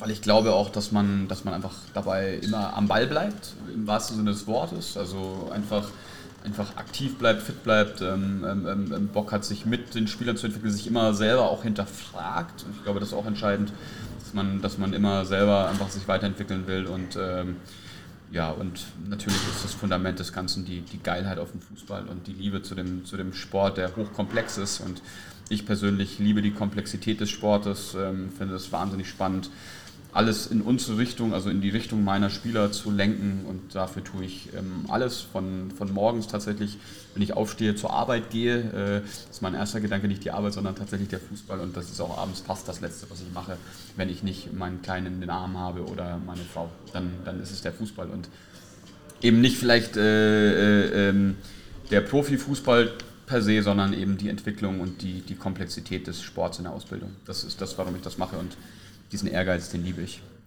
Ich würde sagen, das war ein Schlusswort on point. Danny, ich danke dir. Komm du jetzt gut aufs Zimmer. Ich komme jetzt gut nach Hause und wir hören uns nächstes Mal wieder. Danke dir, Daniel. Vielen Dank, Alex. Vielen Dank.